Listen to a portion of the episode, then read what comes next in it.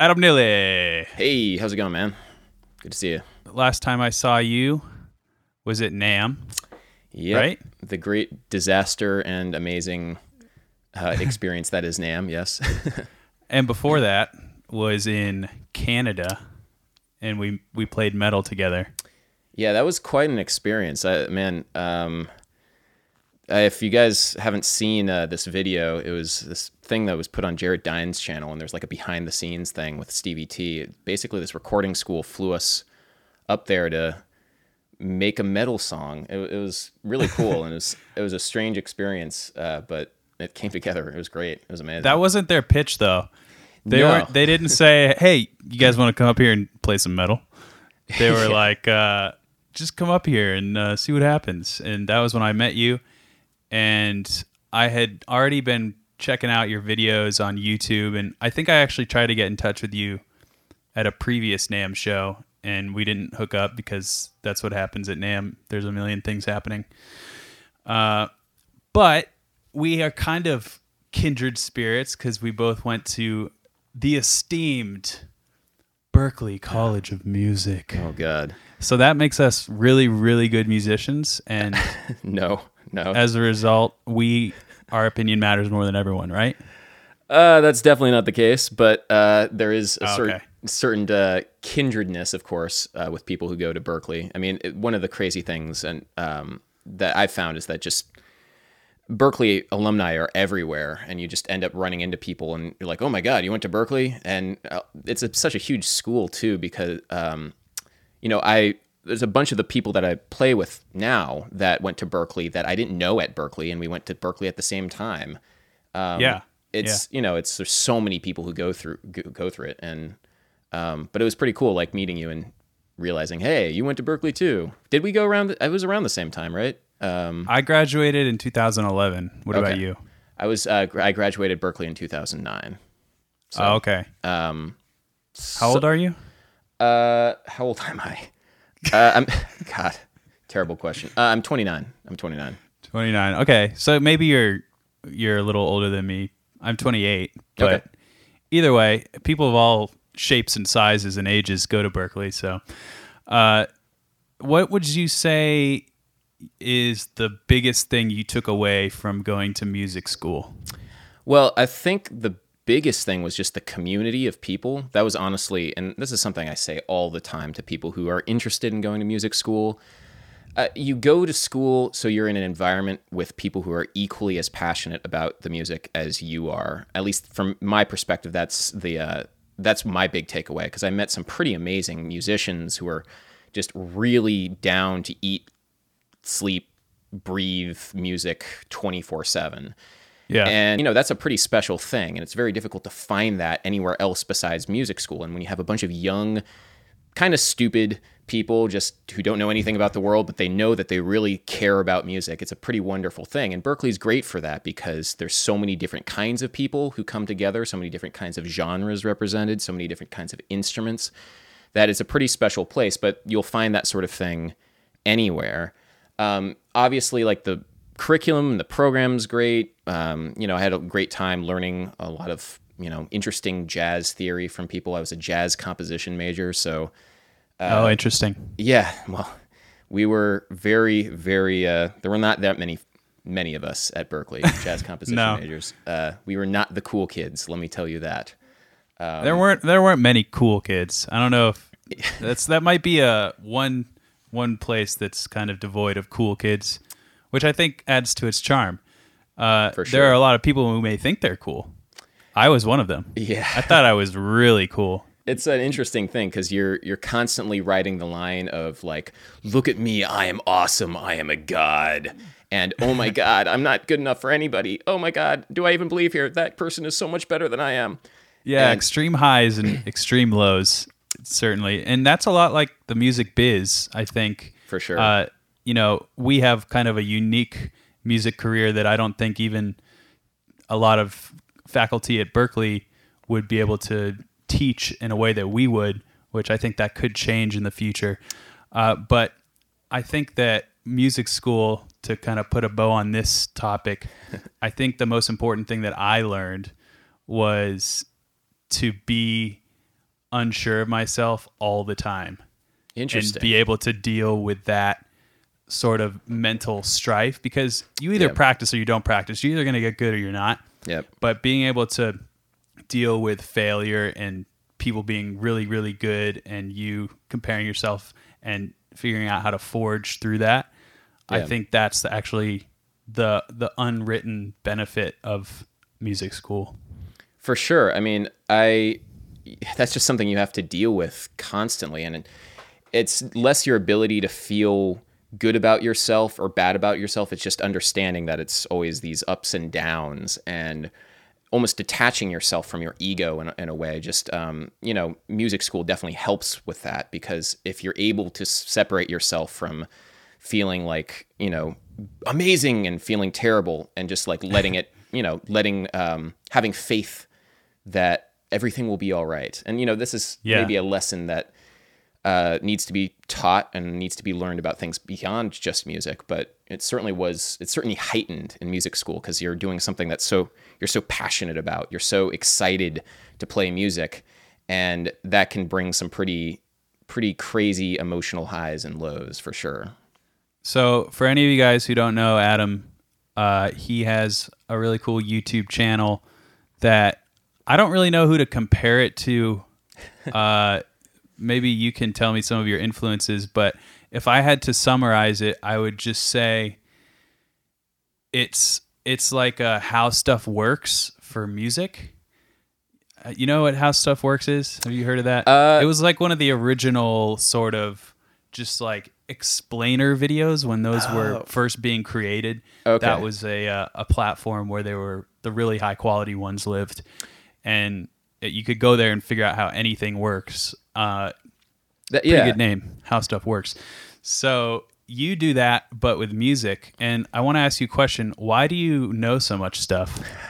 Well, um, I don't. Um, this is the thing: is that I have a good, um, I have a good ability to give people the impression that I know a lot of things. No, I, I know, I know stuff. Um, one of the interesting things that this YouTube um, career, I guess, that I've like sort of developed for myself, and you've developed for yourself, and we all have, is that I have an excuse now to research. I have an excuse now to spend a lot of time learning about things and pouring through scientific journals and listening to a bunch of kinds of music and talking to a bunch of people with the express purpose of creating a video trying to talk about a particular esoteric subject in music theory, in philosophy, in linguistics, and you know all these things that are you know before my YouTube channel I just had a an interest in um, like I was passionate about learning. I was passionate about just the world around me, but now I have an excuse to actually learn more, which is fantastic because now I get to make these videos. And you're asking like, what you know, what do you compare my channel to? The the one that's uh, going around uh, all the time is Vsauce Four or the Vsauce of music. Um, Vsauce, if you don't know who Vsauce is, Oh yeah, yeah. he's like Bill Nye for the internet generation, just like these really interesting videos about mathematics and science. And it's, you know, I, I like to try and think about making the videos that I do kind of with that in mind. Like um, when I listen to somebody like maybe Neil deGrasse Tyson or Michio Kaku or any of these science popularizer type people, I don't actually, after listening to them talk, I don't actually know um, that much about quantum mechanics or quantum theory or astronomy, but I get excited about it. I now have like a general inkling of it. And so, you know, even if I'm talking about, I don't know, some really crazy, complicated, irrational time signature or something really far out there, I like to try and just get people excited about the same things that I'm getting really excited about. Um, so yeah, that's that's kind of the where I'm coming from. Um, I like to use my YouTube channel as a means of just learning more for myself and also getting other people really excited about the subjects that I'm So excited about. give an Yeah. example of a video that you're the most proud of.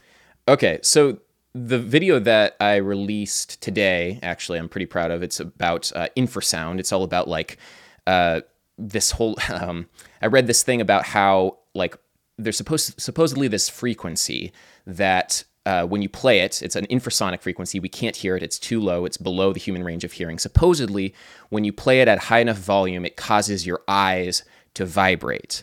And because your eyes vibrate, yeah, and it's ridiculous. Because your eyes vibrate, then um, it causes all these crazy misfirings in your eye, and that's maybe a reason why people see ghosts.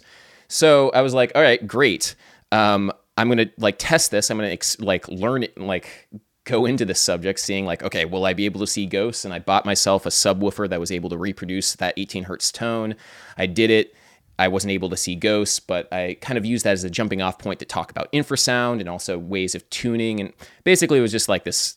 It, a lot of what it is for me. happens next will blow your mind. Yeah, kind of. But what what do you think? Uh, like, I don't understand how you found to research that thing because I that's the thing that's unique about what you do is I can go on my channel and I'll talk about music theory that anybody will be like, oh, I know what that is. Even if they don't know how to do it, they're like, oh, I, I understand. But when you approach these subjects, it's like literally every video you put out has a title. I'm just like, all right, what the hell is that? And how could anyone even not even find out about it? But you go through these long video essays on the subject, and I'm not a study guy. I don't study. I, I was never good at studying or things like that. And your videos seem like something that I would not like. However, I do like them, and I think that's saying something for any of you who are like not into, you know, any sort of learning, which can be a lot of us from time to time. Uh, it's really interesting. So, how did you come up with this subject? Where where is the inspiration? Did you just stay on the internet for 24 hours a day, or how does it happen? Yeah, I stay on the internet a lot. I mean, Wikipedia rabbit holes are a real thing, and hon- honestly, like. Uh, some of it is just like I get a germ of an idea. So I had heard of this because of a researching another subject. Um, there's a video of mine that did very well, and I'm actually really proud of it. It's what music is this, or what is the slowest music possible? And basically, I used the video to try and explore like how we listen to music, how we listen to rhythm, and how we listen to slow music. And there's a composer that I was uh, that I found out about and learned about while I was researching this video. His name is La Monte Young, and he composed this piece of music called the Well-Tuned Piano, which is a very it's a very weird piece of music. It's like six hours long. It requires a microtonal piano, and it's really interesting to listen to. And so I listened to it, and then I was doing a bunch of research about the well-tuned piano. And while I was doing that, I had heard about this frequency, the super low frequency. So it's like this kind of I have this all these different uh, Google Docs where I just like list all the like random ideas I have. And a big part of making my videos is less about like these you know really esoteric subjects is about almost telling a story with the subjects. Like Yeah. um and I, I pay a lot of close i pay a lot of close attention. Yeah i guess that i pay close attention. There we go. English. Yeah. uh, i pay close attention to um, the structure of my video essays the same way that you might pay close attention to the structure of your songs. You want to have like high points and low points. You want to sort of approach the editing with a sort of rhythm. You want to approach everything with almost a musical bent. And that is why i think that the video essay is such a popular uh, medium on youtube because it it is a kind of a storytelling sort of thing. So you can tell stories about any number of different subjects. It doesn't have to be music. And some of these things might be fairly boring and fairly dry. The papers, the scientific papers that I read like all the time are really boring and really dry. And some of them, um, I was just reading this book. It was uh, the rhythmic elements of music or something, the rhythmic structure of music. Um, this book is super boring. I really dislike reading this book, but there are some really interesting things that it starts with.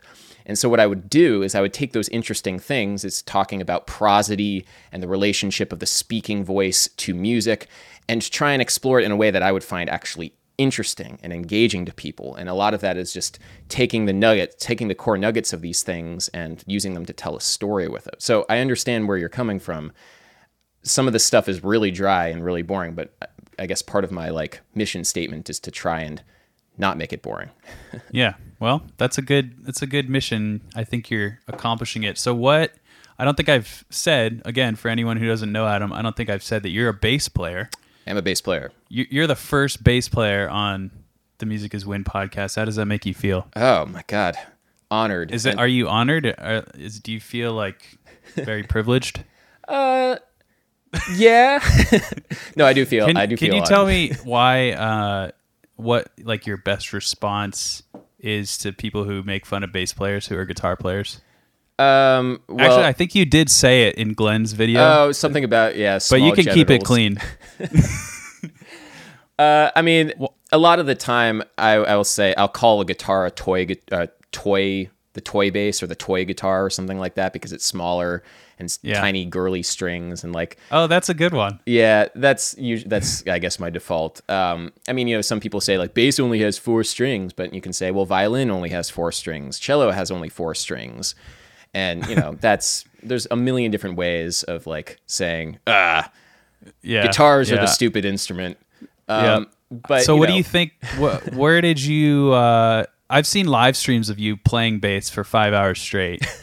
I, I have to say, I didn't watch all five hours, How but dare you? I did check in with you uh, to see what was going on. So, this obviously is something that you would do in maybe not in that capacity, but you are a- really, really good musician, and you obviously have done shed sessions that have spent many hours, you know, in a row like that. What, uh, I want to phrase this properly. How do you look at practice versus creativity? How do you blend the two together? Well, it's interesting because uh, I would consider them two separate things, or at least two separate ideas, or maybe creativity is uh, something that you can practice and apply. Um, when I I've done two really long, really long live streams, and they were kind of as a, almost a YouTube performance art sort of thing, rather than something that you're supposed to watch the whole way through. One was I was playing the lick, which is a famous jazz meme lick, over and over again for five Oh, yeah, hours. that was the first one I saw. Yeah, okay. Yeah, that was that was terrible. But then I did one called the five hour practice routine, where uh, I had a practice routine, like an incredibly detailed practice routine that I just went through the entire thing. It was basically playing all the major scales in all intervals, in all keys, in all inversions of all triads, and all t- um, all seventh chords in every key, ascending and descending. It was, it was a completely comprehensive list of things. It was not really meant to be, you know, not something that you really are supposed to do every day. And it was kind of again a performance art piece to see if I could, you know, actually do it. And you know, at the end of it, this is the interesting thing. At the end of it, when I was, I very rarely have ever played for five hours straight like that, and that was one of the few times I have. And at the And it end, of- was the nonstop. Like literally, there was a metronome going, and you didn't. well, I don't know if you got up to take a bathroom break or get a glass of water or something, but Well, yeah, no, it was it was pretty much it was also interesting because I could probably I could have probably done it in less time, but since it was a YouTube like I was trying to teach people what I was doing, so I was saying what I was doing and explaining and so Right, right. I probably could have done it in 4. But uh, yeah, I was sitting there the entire time. And I was doing it kind of for two two reasons. It was a little bit of a performance art piece. I wasn't suggesting that you should do this every day, but there are plenty of people who say that they do that every day. A 5-hour practice routine. And I was doing it kind of to prove the point that that is ridiculous. When you're comparing practice routines, there's this, especially among musicians, especially among young musicians, there's this tendency to try and outdo one another. I'm practicing three hours a day. Oh, yeah? Well, I'm practicing five hours. Oh, yeah? Well, I practice eight hours a day. And it was kind of a, a, to show how excessive it was. It was ridiculous. It was very physically taxing. I would never suggest you any, or anybody to practice that much per day. Um, so I've done these streams as kind of like to show you what you can practice, though, and it was a you know meant to be productive. Um, so, but what I was doing during that was I was practicing scales. I was practicing fundamentals of my instrument. I wasn't practicing songwriting. I wasn't practicing uh, creative bass playing within songs. I wasn't doing any of that. It was something very different. And there is a there is a difference between the two things. And i think when you're learning your instrument you have to kind of think about these two things as like the scales the mechanical things the technical proficiency at your instrument. I think you have to think of that as something separate that you have to practice. And then also songwriting and uh, composition and these other things. They're they're skills. They're things that you just um, you add to your bag of tricks. So how do you practice songwriting? doing it a lot. And i'm not i'm not a songwriter but uh, i'm a composer whatever that means. Um, i uh, my i have a graduate degree. I went to the manhattan school of music after Berklee, and I got another jazz composition degree. And the way that you practice composition is you just do it a lot. And you don't keep like revising the same piece of music over and over again. You just keep writing new pieces of music. It's the same thing for practicing scales. You keep practicing the scales over and over and getting better at them. And every time that you write something new, you get slightly better at it. And I'm there's this uh, book called by Gil Goldstein called The Jazz Composer. What is it called? It's something about jazz composition. but I remember this thing. He he talks about um, if you're going to consider yourself a composer or a writer of music, you have to treat that as a job, the same way that a shoemaker treats their their job very seriously. They go in every day to make shoes, whether or not they like making shoes or not. They just that's what they do. They make hmm. shoes. Mm. And so they go in every day, even if they take a lot of creative joy out of it, a lot of, they find artistic fulfillment in making shoes. On the days that they don't want to make shoes, they still have to do it. They still go in and make shoes. So I kind of view composition similar, similarly, and I kind of also view musicianship similarly. If you're going to call yourself a musician, you have to go in every day and practice, even if it's not not five hours, but you want to make a habit of it so that you can call yourself that. The same way that the shoemaker calls himself a shoemaker because they go in every day and they make shoes. And I found that a fairly inspiring um, sentiment for myself because it made me rethink kind of the whole thing. It, it's not this thing that you just wait for inspiration to strike. You have to treat it with some degree of discipline and you have to treat it with the same degree of respect that a normal quote unquote job would require. And uh, yeah, I think that's that's usually that's how I, I think about like practicing creativity. Um, so with with yeah. technical with the technical side, you can measure your progress with a metronome. Mm-hmm. How do you measure your progress as a composer? or a songwriter? That's or do you at all? Uh, that's a very good question. And I'm not sure if I'm 100% qualified to say I know or that there is a metric, but I can say that for myself, my progress is it's something that I feel basically. Am I feeling more and more like the music that I'm writing is what I'm hearing in my head? Because in the beginning, when I write something, especially for a genre of music that I'm not super comfortable with, I uh, I hear something in my head. I know what I like, but I don't know how to achieve that yet. And as soon as I start hearing music that I'm writing that matches the level of taste or matches the level of artistic intent that I hear in my head, that's how I know that, all right, I'm on the right path. I'm now doing things that are better than I used to. Um, but there's not that same sort of objective, like, all right, I'm now you know the waveform is now closer to the metronome. Now i'm better at music. It's not yeah. quite that same you know it's not quite that same level of scientific precision i, I don't think anyway. I like that. So if you were to pick up a bass at this exact moment and play the first thing that came to your head what would it be? Oh god all right um weirdly doesn't have to be a song, but what's uh, the first? Th- what are you thinking about right now? What's going to uh, happen? There's this chord melody. I don't know why this just popped in my head. Um, Georgia. Uh,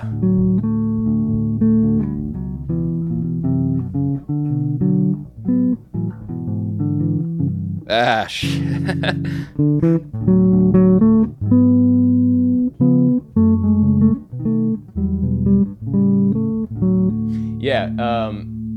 It's, it's weird. I've been working. Uh, this this is the strange thing about like having a YouTube channel is that I have to now divide my time and divide my energy between actually making music and making videos about music.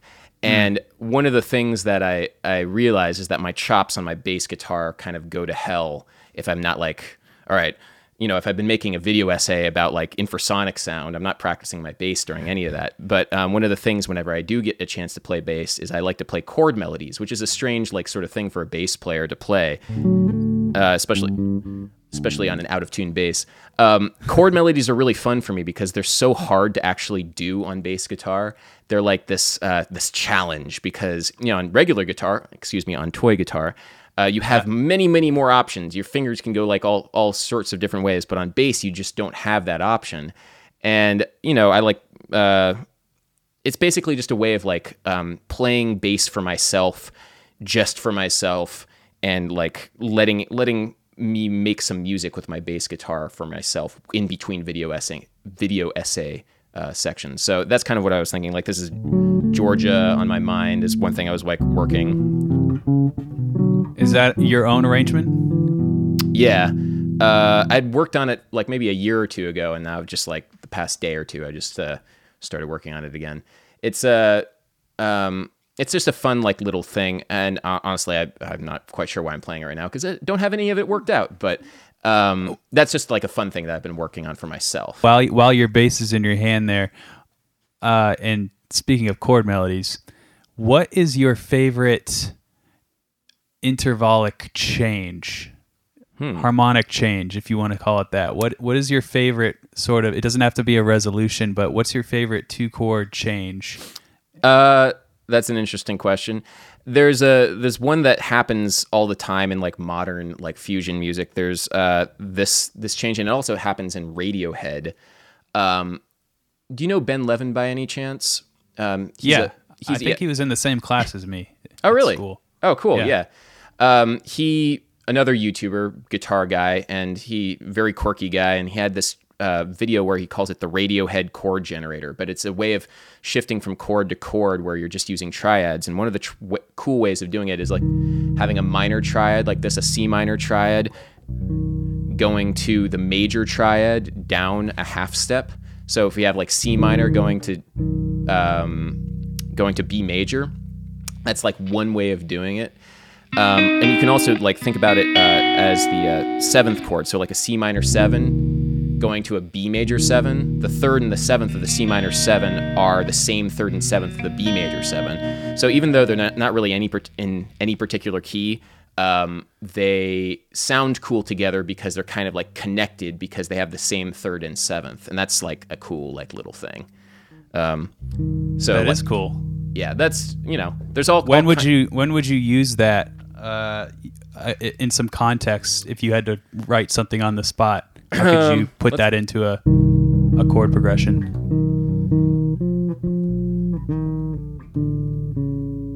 Yeah. So that that like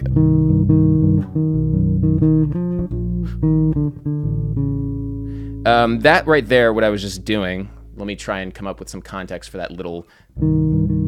Uh,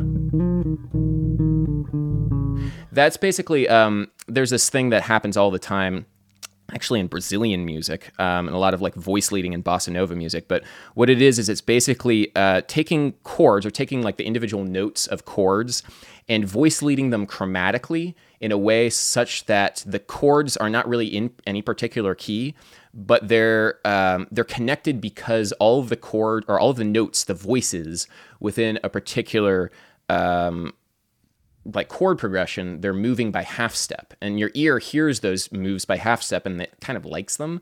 So that was mm-hmm. kind of like a C minor going to a B major, going to uh, going to like a B flat sus, I guess, uh, going to uh, A sus, resolving to A major. So no key has C minor, B major, B flat sus, A sus. That's just not a thing that happens in any key, but yeah, it's just like a little descending thing. I don't know. Um, and I like this that sort of thing where it doesn't have a like a particular key center. It's just kind of this floaty sort of thing.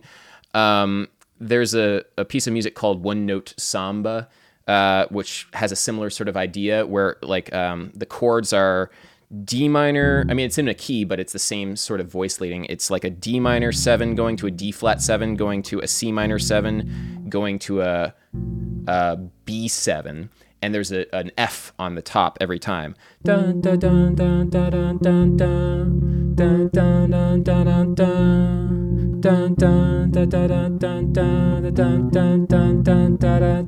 It's called one note samba because there's only one note there the entire time.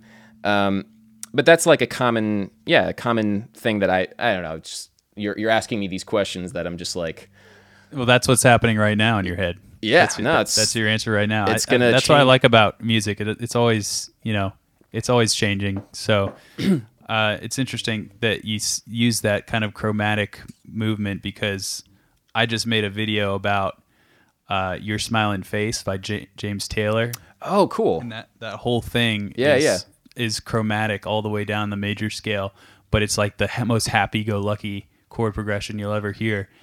And I just think that's it's really interesting because you're you're approaching it from a sort of darker perspective, and in the in the way that it sounds, but music is just so mysterious that way, isn't it? When, Yeah. When's your when's your video essay on chromaticism oh. affecting major and minor harmony Oh god. coming? That's the problem is like I'll have an you know, we'll have an idea like this and then it's just like, all right, well, that's the next month of my life. Put that put that in the in the queue. yeah. So how much how much time do you spend on a video? Because man, I was watching uh, your video today that you mentioned. What was the title again?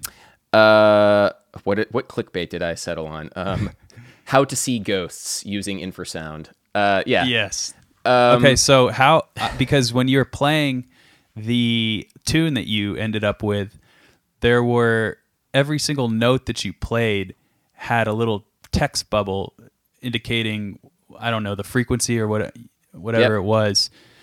That must have. I, I was just looking at it from an editor's perspective, and I was just like, he had to find every single note and have a tiny little text cut Yep. and do that. You had to do it manually, unless there's some Final Cut wizardry that you know that I don't. Yep. Uh, so ha- that had to take hours. So how how long do you spend on a video?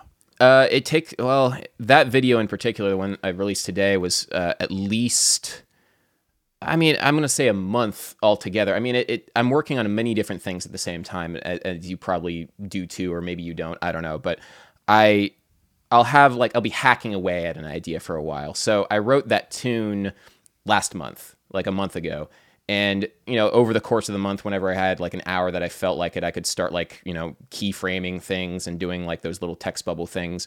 And, you know, um, it's getting to the point where I'm probably going to eventually hire a video editor to do a lot of those things. But I, I consider that a big part of my channel is to be doing these like little, I don't know, like the little editing animation things I really enjoy. And I really It's enjoy. like your creative identity. Yeah, and it's it's a way for me to express myself outside of music too, and um, yeah, it, it takes a long time. Now, for other videos, um, like for Q and A's, those will take a little bit less time, but I'll still spend a very long time trying to articulate the things that I want to say to answer you know people who write in with their questions. And I'll spend a very long time just practicing my answer like over and over and over again until I get something that I feel like is right. Um, you know when you make youtube videos like it it's it like my i feel like my job a lot of the time is more of as a video editor and as an actor weirdly enough. Um, yeah. which is strange. Like you know practicing lines is something that i spend a lot of time doing because i really tightly edit these you know scripts to make sure that every word is exactly what i want to say and you know just practicing that. And um yeah it's just that's just what it is and that's why like when i pick up the bass it's a treat for myself it's like oh i get to play bass i'm terrible I remember this thing. yeah oh my god i remember i remember how speaking to, of th- speaking of that, uh, and then I want to ask you about your your work you do in the live music scene in New York. Uh, but while your bass is still there, what is the most difficult thing that you can play that is not difficult for you, but is really difficult for someone else? And I'll give you an example. like, God. I would just uh, say this is a really difficult looking thing. It's just a finger picking thing where it's just three three notes. oh okay yeah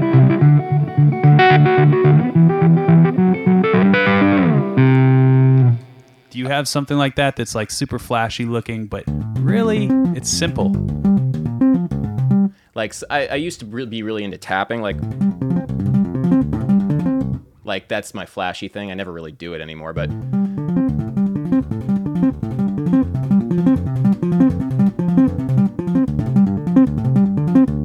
so that that to me is my like, hey, look at me, Ooh, I can play cool. really fast. But That was like a that was like a Joe Satriani thing. Oh yeah, yeah, um, yeah. I mean, well, part of the reason why I stopped doing it is just because I didn't think it sounded that great on bass guitar. Um, I used to be like, if my very first video on YouTube was a me tapping my seven string bass, Um, like I had a seven string bass at the time, and I played the Maple Leaf Rag, and everybody was like, "Oh my god, that's so amazing!" And you know, I've lost all those chops like a decade ago. Um, but part of it is I just didn't like the sound of it that much, and it it was like it ended up feeling like a little bit too show offy for no particular reason. Um,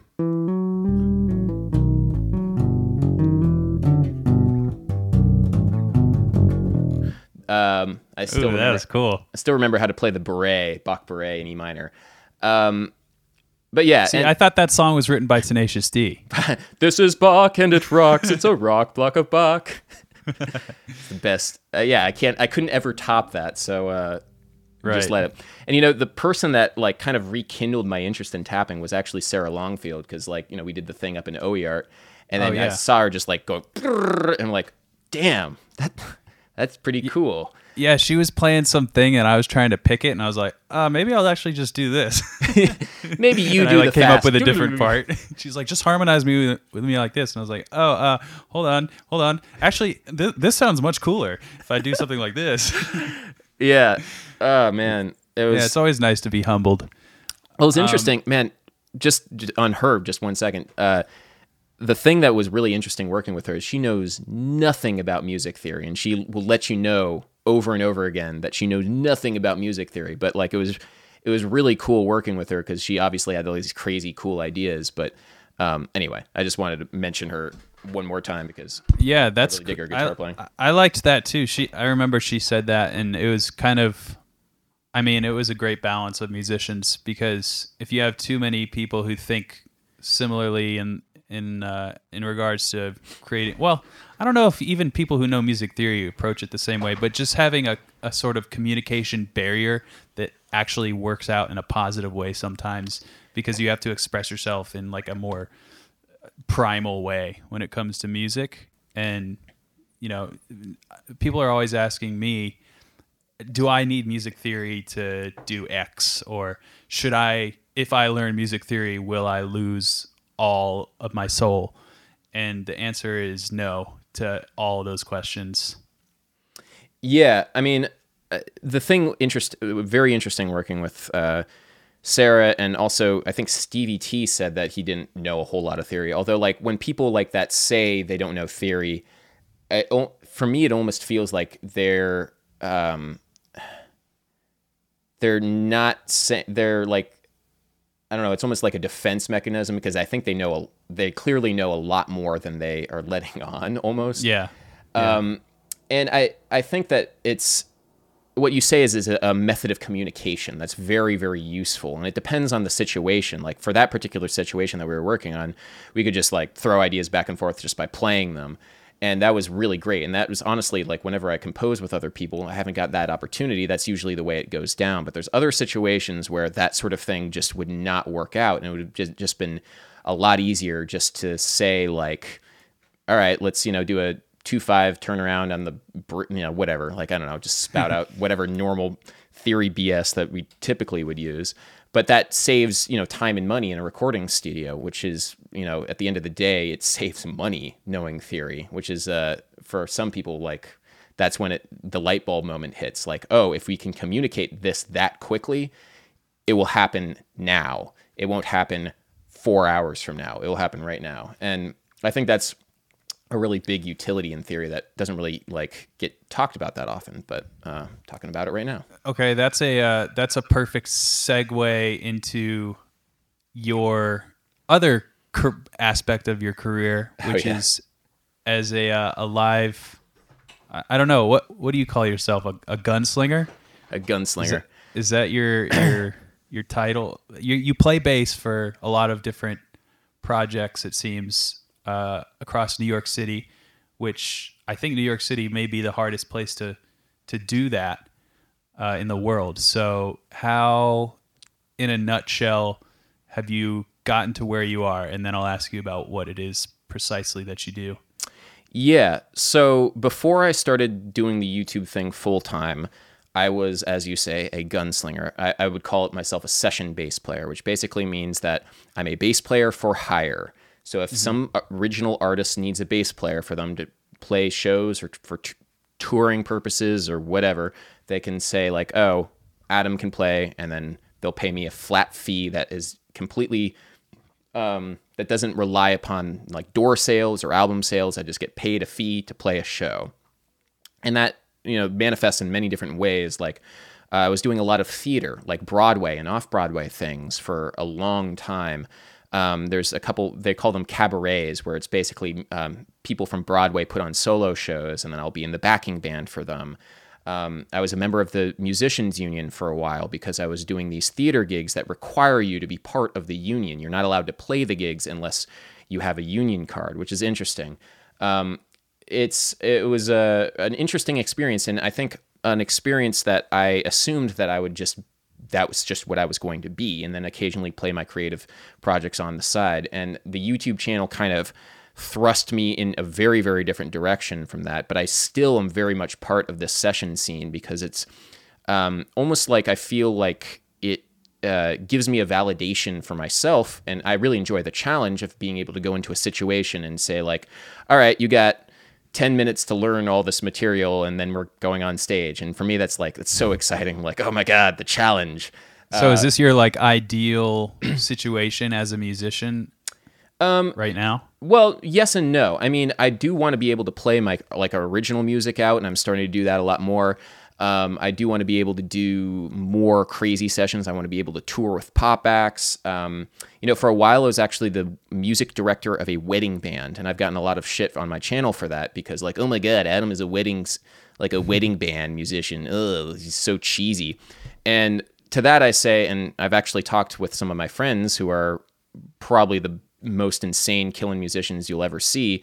They all play weddings on the weekend, like everybody. And the reason for that is that's where you actually make money. That's where you sustain yourself. That's where you sustain your career. And so you can go and do your artistic sorts of things during the week. Um, Evan Marien, who's voted number two bass player, or like he was voted up and coming bass player and Bass Player magazine alongside Hadrien Feraud and Esperanza Spalding, a friend of mine. Amazing, amazing bass player.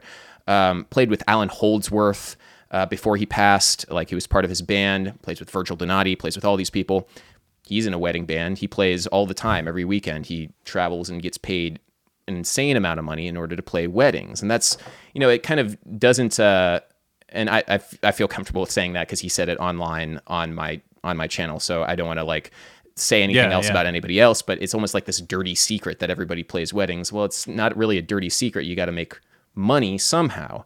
And I'm now at this really interesting sort of, um, crossroads because I don't need to do that anymore.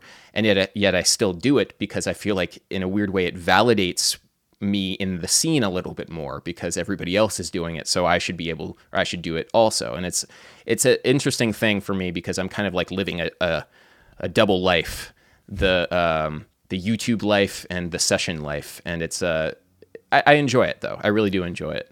Would you say you've ever met a session player kind of in the same scene as you who doesn't know any music theory? No.